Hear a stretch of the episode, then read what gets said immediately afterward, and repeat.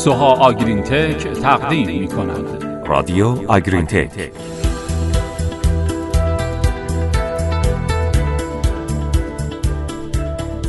به نام خدا سلام. حالتون چطوره؟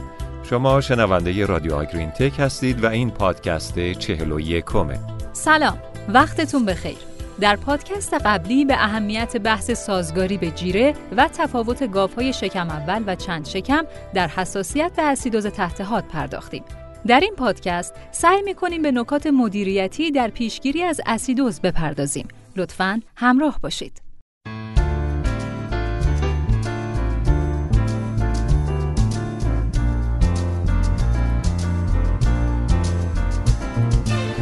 یکی از راهکارهایی که توصیه میشه تغذیه حداقل چهار نوبت خوراک در روزه چون بحث توزیع خوراک مهمترین محرک گاوهای شیری برای مصرف اونه. توزیع بیشتر خوراک در روز علاوه بر اینکه از جداسازی اون جلوگیری می‌کنه باعث میشه تا دامها زمان مصرف خوراک رو در طول روز تقسیم کنند و از تغذیه زیاد در یک وعده جلوگیری بشه. بنابراین افزایش تعداد دفعات تغذیه باعث میشه تا گاوها جیره متعادلتری دریافت کنند و محیط شکمبه هم پایدارتر بشه.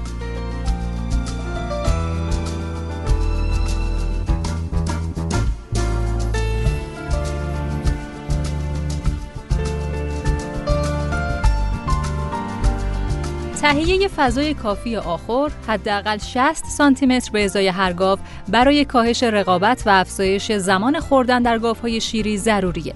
به این صورت که دسترسی گاوها به خوراک ریخته شده در آخر رو بهبود میبخشه و اندازه وعده خوراک رو هم کاهش میده. جلوگیری از رقابت بر سر آخر و بهبود فعالیت خوردن با فراهم کردن فضای کافی آخر در گاوهای تازه‌زا و گاوهای شکم اول اهمیت بیشتری داره. رادیو آگرین تک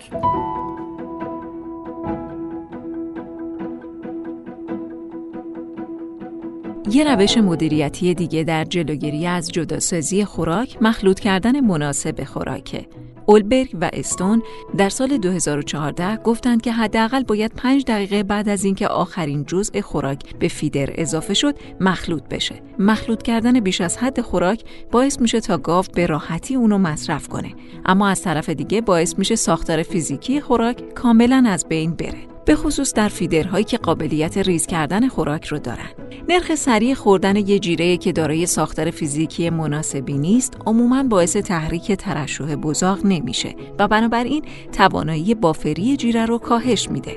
همینطور اضافه کردن آب به خوراک تا زمانی که ماده خشک جیره به زیر 55 درصد برسه خصوصا زمانی که از علوفه خشک در جیره استفاده میشه راهکار دیگه که جداسازی رو کاهش میده و کمک می‌کنه تا ذرات خوراک به هم بچسبن.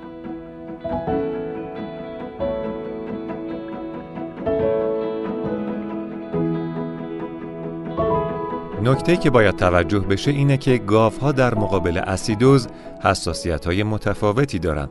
برای مثال دیده شده که در گله با جیره یکسان تعدادی از گاوها به اسیدوز مبتلا شدند و تعدادی دیگه سالم موندن. گاوهایی که مبتلا به اسیدوز شدن گاوهایی بودند که بیشتر جداسازی کرده و قطعات بزرگ خوراک رو نخورده بودند. بنابراین میشه با در نظر گرفتن گاوها و میزان نشخارشون متوجه شد که کدوم یکی به اسیدوز حساس ترن. بررسی گاوها برای ارزیابی نشخار کار سختیه ولی امروزه سیستم های هوشمندی طراحی شده که می‌تونه رفتار گاوها از جمله میزان نشخار رو بررسی کنه.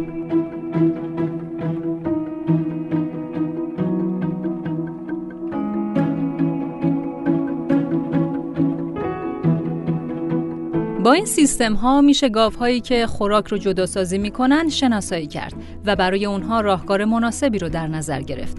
از طریق بررسی رفتار نشخار گاف ها شما می‌تونید متوجه شید که آیا فیبر موجود در جیره به اندازه کافی نشخار دام رو تحریک می‌کنه و یا به عبارت دیگه متوجه میشید که فیبر جیره از نوع فیبر مؤثره یا نه.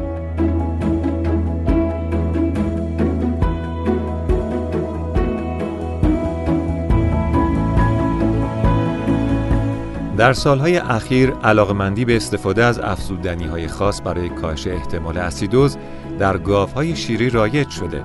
یک روش رایج مورد استفاده تحریک رشد باکتری های مصرف کننده لاکتات در شکم است. که عموما از طریق اضافه کردن افزودنی هایی مانند Saccharomyces cerevisiae، Lactobacillus plantarum، Selenomonas ruminantium، Megasphaera elsdenii و یا Enterococcus faecium انجام میشه.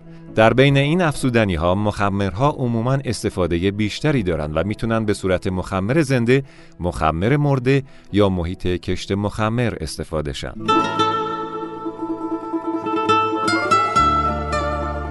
در مقاله متاانالیزی در سال 2009 گفته شد که استفاده از مخمر زنده باعث افزایش همزمان پهاش شکمبه و غلظت اسیدهای چرب فرار و کاهش اسید لاکتیک شده. کالسا میگلیا و همکارانش در سال 2012 گفتند که اثر مثبت مخمر نه فقط از طریق تاثیر بر پهاش شکمبه بلکه احتمالاً بیشتر از طریق تاثیر بر فرایندهای تخمیر و میکروارگانیسم‌های شکمبه است. مثلا تحریک رشد باکتری های مصرف کننده اسید لاکتیک و افزایش باکتری های تجزیه کننده سلولوز و همینطور قارچ ها. علاوه بر این ماردن و همکارانش در سال 2008 دیدند که با اضافه کردن مخمر زنده یا بیکربنات پهاش شکمبه افزایش یافت اما جیره هایی که به اونها مخمر زنده اضافه شده بود میزان اسید لاکتیکشون کاهش و قابلیت هضم فیبرشون افزایش یافت علاوه بر اینها مواد بافری مانند بیکربنات سدیم برای مدت چهل ساله که در جیره گاوهای شیری برای جلوگیری از اسیدوز استفاده میشن. بیکربنات ها چون پیکی ای اونها 6 و 25 و نزدیک پهاش طبیعی شکمبه است توانایی زیادی در جذب اسید شکمبه دارند. اونها عموماً به صورت بافر در جیره استفاده میشن.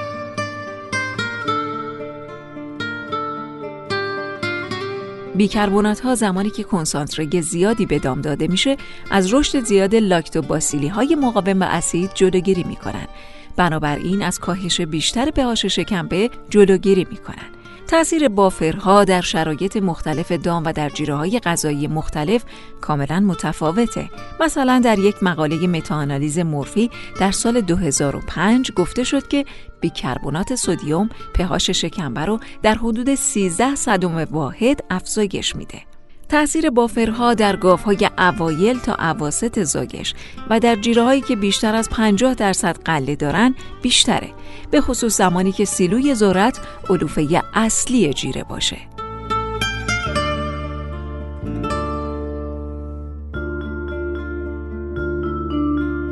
نتیجه کلی این که میشه با مدیریت صحیح تغذیه‌ای و استفاده از افزودنی های خاص به گاوهای شیری برای حفظ سلامت شکمبه و جلوگیری از اسیدوز کمک کرد. و ما در آخر نکات کلیدی رو با هم مرور کنیم.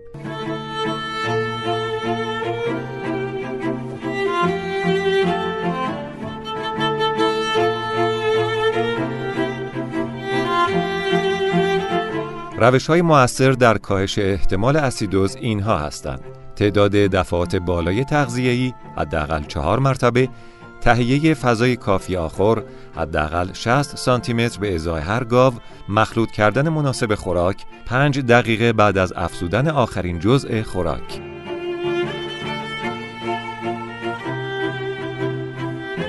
اضافه کردن آب به خوراک یعنی کاهش ماده خشک جیره به حداقل 50 درصد، بررسی میزان نشخار دامها یعنی استفاده از سیستم های ارزیابی نشخار و استفاده از افزودنی های خاص یعنی مخمر زنده و بیکربنات ها.